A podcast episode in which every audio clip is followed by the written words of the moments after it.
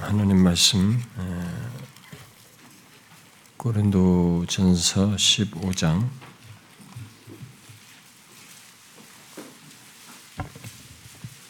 고린도전서 15장 21절 한 절입니다. 21절 한 절. 어, 뭐 참고 삼아 20절 부터 21절까지 같이 읽어도 되겠습니다. 20절, 21절 시작. 그러나 이제 그리스도께서 죽은 자 가운데서 다시 살아나사 잠자는 자들의 첫 열매가 되셨도다. 사망이 한 사람으로 말미암았으니 죽은 자의 부활도 한 사람으로 말미암느니라. 예, 사망이 한 사람으로 말미암았으니 죽은 자의 부활도 한 사람으로 말미암는도다. 음,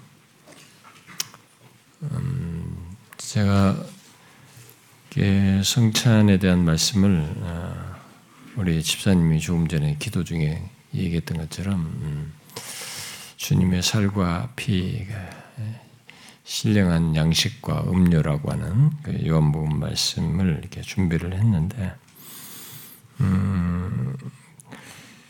다시 그걸 좀 볼 마음이 별로 안 생겨있고 어, 계속 제가 뭐 어제 저녁에 시간이 계속 어, 쫓겼고 네, 주일 오전 말씀에 대한 부담이 예, 계속 컸습니다. 음.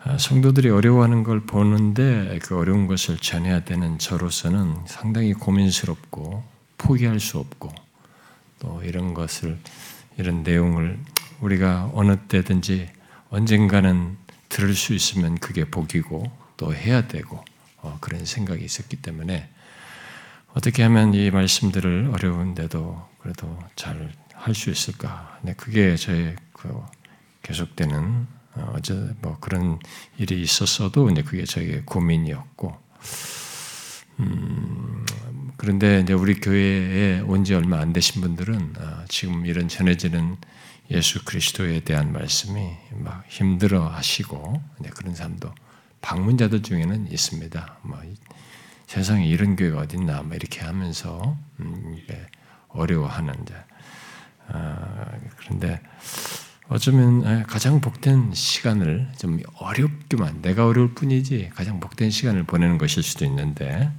어, 힘들어하는 그런 사람들이 있어요. 어쨌든 그게 저에게 고민이 되고 힘들었고 어, 그래서 말씀을 준비를 했는데도 음, 준비한 것을 제가 다시 오늘 전할 말씀으로 이렇게 다시 이렇게 보통 한 번 작성하고 나서 제벌을 하거든요. 음, 제벌을 안 하고 싶더라고요. 음, 그래서 밤사이에 잠을 자고 아, 잠, 잠이 들어서 잠깐 잠들다가 아, 깨서 아, 잠이 오질 않아서 제가 소파로 나왔습니다. 밖으로 소파로 나와가지고 성경을 폈습니다. 이렇게 성경에서 어, 사망과 죽음이라고 하는 단어를 이렇게 중심으로 어, 그것과 관련된 성경 구절들을 좀 쭉 읽어봤습니다. 굉장히 많은 구절들이 있었지만 다 읽지는 않았지만 그 구절들을 좀 이렇게 읽어봤습니다.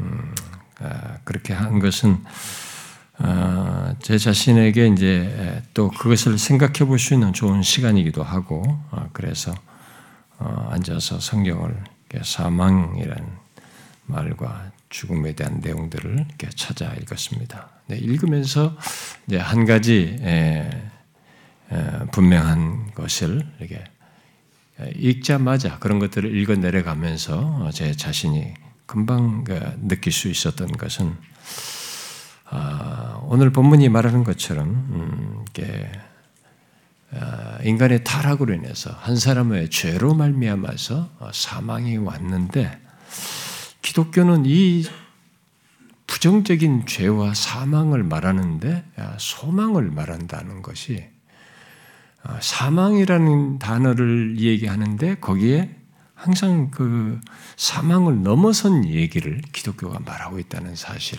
참 이것이 아,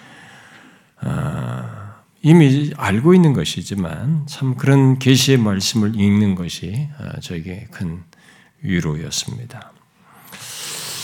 아, 분명 죄로 인해 일어난 아, 죽음이고 어, 이 죽음은 사람을 어, 두렵게 하죠. 음, 어, 모두 그이다좀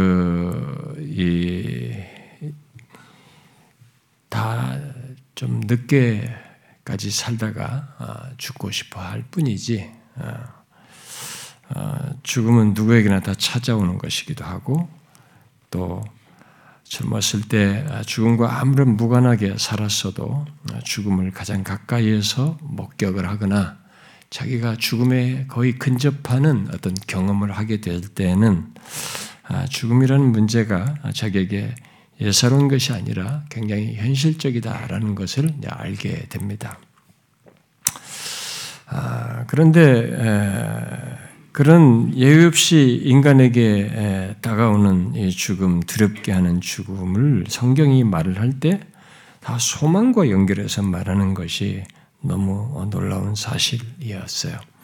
뭐 이미 우리가 다 아는 바이지만, 아, 분명 우리의 현실 속에서의 이 사망은 아, 끔찍한 얘기입니다. 아, 여러분이 다 알다시피 어, 가까이서 어, 죽음을 목격하신 분들, 어, 경험하신 분들, 가족이든 누구든 그 경험하신 분들은 더 잘 알잖아요. 음, 이 사망은 인간에게 가벼운 것이 아닙니다. 음, 현실적으로 이해하지 못하는 사람이 있긴 하지만 젊었을 때 잠시 그렇게 하긴 하지만 제대로 이해하지 못할 뿐이지 사망의 기운을 조금 맛보면 그 사망에 넘어선 그 사망의 영원한 사망이죠. 죄의 최종적인 결과에 이르게 될 그 지옥의 기운을 잠깐만 인간이 엿본다면 아, 인간은 아, 이 세상에서 지금 사는 방식으로 살지를 않습니다. 아, 살 수가 없다는 것을 즉각 깨닫게 되죠. 그런데 성경이 말하는 것이 우리가 더 주목할 사실입니다. 그 세상이 그렇게 모든 인간이 현실적으로 어, 두려워하는 이 사망에 대해서 성경은 사망이 끝이 아니라는 것을 얘기합니다. 분명히 잘못된 시작이 있게 되었지만 사망이 한 사람으로 말미암아 아, 있게 되었지만 아, 죄로 인해서 아담의 죄로 인해서 사망이 있게 되었지만 바로 즉시 그 뒤에 오늘 본문에서 말하듯이 죽음을 넘어서는 소망에 관한 얘기를 어, 기독교는 하고 있습니다. 바로 죽은 자의 부활을 얘기합니다. 다른 한 사람으로 말미암은 죽은 자의 부활을 얘기하는 것입니다. 음, 음, 바로 우리가 함께 읽었던 그 앞절에서 어, 말하는 대로 그리스도께서 죽은 자 가운데서 다시 살아나셔서 잠자는 자들의 첫 열매가 되어서 이 부활의 포문을 여셨기 때문에 죽음을 넘어선 생명을 아, 포문을 여셨기 때문에 아, 기독교는 아, 모든 인간이 가장 싫어하고 어, 대면하기 싫어하고 어, 두렵게 여기는 죽음 이상의 더 소망스러운 것을 우리에게 말해 줍니다. 그래서 결국 기독, 중요한 것은 기독교는 아, 죽음을 말하면서 부활, 참 생명을 말한다는 것입니다. 음. 이게 우리 기독교가 기독교에서 말하는 놀라운 진리이고 어, 복음인 것이죠. 바울은 디모데후서 1장에서 예수 그리스도께서 사망을 패하셨다. 사망을 패하시고 복음으로써 생명과 썩지 아니할 것을 드러내시다라고 말하고 있습니다. 아, 예수 그리스도가 오심으로써 아, 이 아담이 사망을 불러왔지만 둘째 아담인 예수 그리스도가 오심으로써 이 그 사망을 패하시고 어, 깨뜨리시고 정복하시고 그래서 사망을 패하시고 복음으로써 생명과 썩지 아니함을 아, 우리에게 드러내신다고 말했습니다. 아, 그래서 사망을 말하면서 생명과 썩지 아니할 것을 말하는 것이 기독교입니다. 아, 썩는다. 이 세상에 있는 모든 것은 다 썩어지고 후패하지만 아, 기독교는 그것 넘어서는 얘기를 썩지 아니할 것을 얘기합니다. 심지어 사망을 무기로 어, 삼아서 사람을 두렵게 하는 사탄을 어, 그리스도께서 멸하심으로써 죽음으로 인한 두려움에서까지 벗어나도록 해 주셨습니다. 히브리서 2장에서 기자가 말하죠. 같은 모양으로 혈과 육을 함께 지니심은 예, 우리와 똑같이 이렇게 외형을 똑같이 해서 혈과 육을 성육신 하신 것이죠. 이 성육신 하신 것은 성육신한 그 몸으로 죽음을 통하여 죽음의 세력을 잡은 자 마귀를 멸하시려고 한 것이다. 죽음과 죽음을 무기 삼아서 두렵게 하는 사탄까지 멸하셔서 그것으로 인한 두려움에서까지 벗어나도록 하시는 그것을 기독교가 얘기하고 있는 그런 예수 그리스도를 말하는 거죠. 그래서 바울이 로마서 8장에서 무엇이나 무엇이나 무엇이나 이렇게 할 때 거기에 사망이라는 단어를 넣잖아요. 사망도 그리스도 예수 안에 있는 하나님의 사랑에서 끊을 수 없다. 그러니까 사망을 넘어선 얘기가 우리에게 있는 것이죠. 그리고 계시록 21장은 하나님의 백성들의 최종적인 상태를 얘기할 때 다시는 사망이 없고 이렇게 얘기합니다. 우리가 이 땅에 사는 동안은 언젠가 한번 죽는다는 육체적인 죽음이라고 하는 것을 경험을 하겠습니다만 다시는 사망이 없는 그것이 우리 앞에 있습니다. 아, 이게 기독교예요. 아, 예수 믿는 자는 아, 이 땅에서부터 그리스도 안에서 그런 자인 것입니다. 사망을 넘어선이죠. 죽음을 넘어선 그 다음 참 생명을, 영생을, 죽음을 두려워하지 않을 내용을 가진 자로서 살게 되는 거죠. 그래서 바울이 예수 그리스도 안에서 그런 자신의 장래까지 다 연결해서 현재 삶을 살아가면서 얘기를 할 때 죽는 것도 유익이다 그랬잖아요. 죽는 것이 유익이라는 것을 이해하기가 쉽지 않습니다. 음, 그것은 이 예수 그리스도 안에서 있게 된 죽음을 넘어선 사망을 이긴 생명과 그 그분의 그 부활 승천 이후에 지금도 그런 존재로서 우리에게 결론적으로 그것을 이끄실 그분이 계시는 것을 알고 그분과 함께 할 것에 대한 소망을 가졌을 때나 할 수 있는 얘기인 거죠. 죽는 것이 유익이다.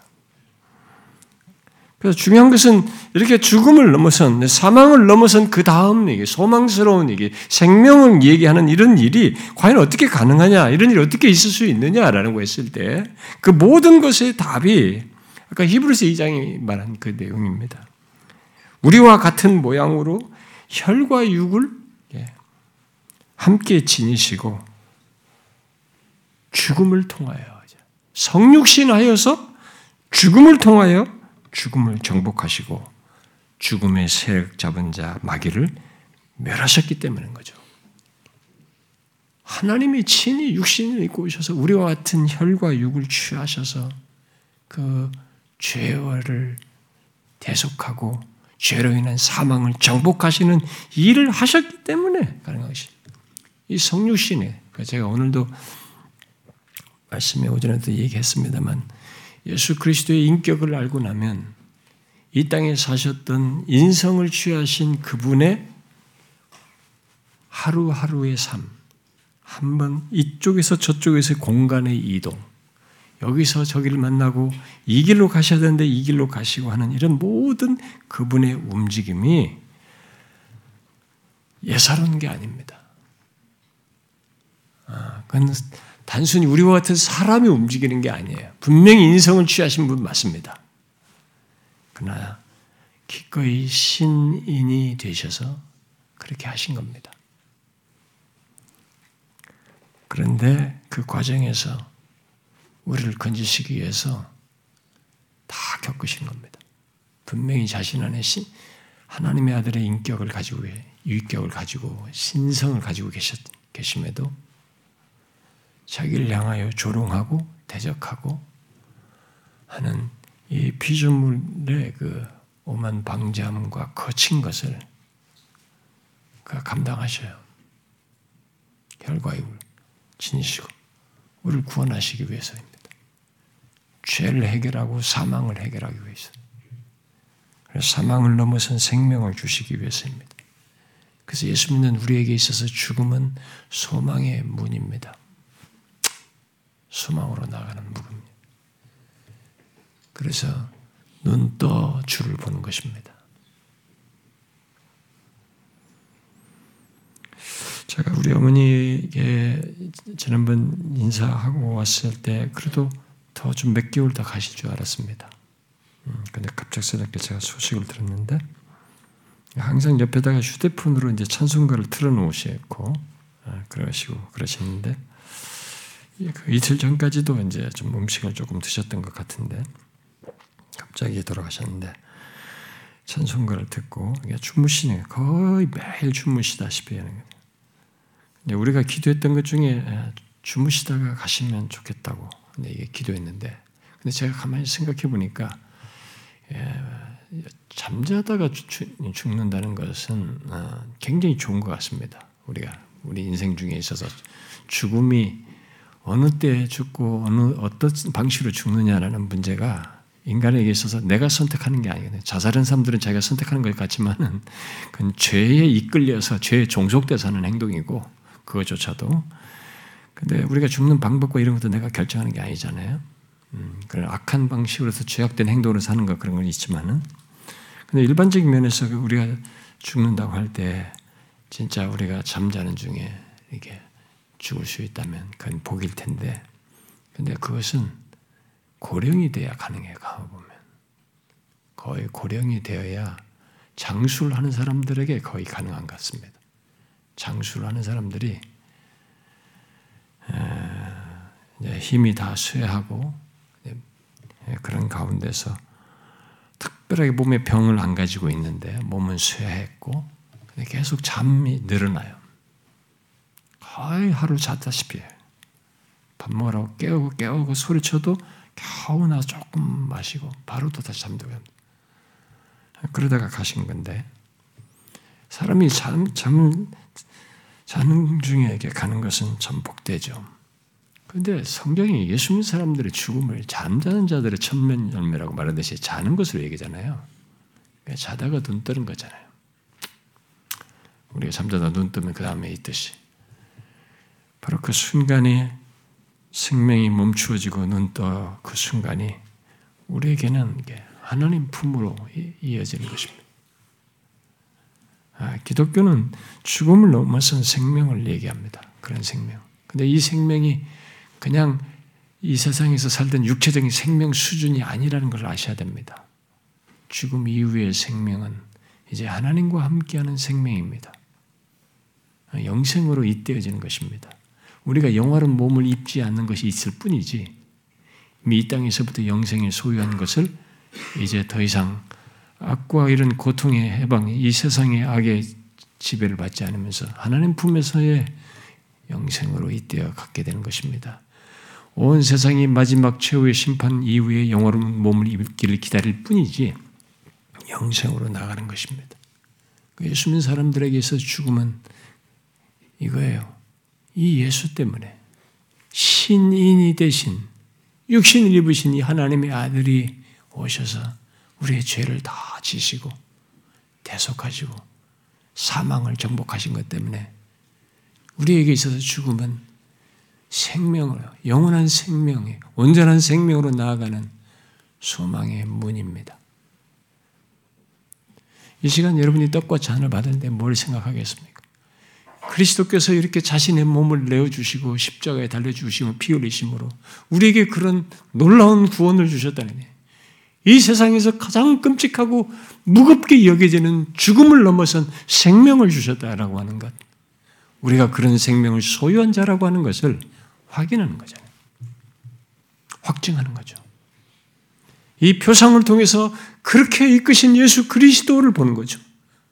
우리에게 영생으로 이끄신 예수 그리스도, 사망을 깨고 죽음에 두려워하지 않게 하시고 이 죽음을 무기 삼아 세력 잡은 자 사단을 패하시고 그에게 더 이상 종속되지 않는 노력당하지 않는 그런 자가 되게 하신 예수 그리스도를 보는 거 아닙니까?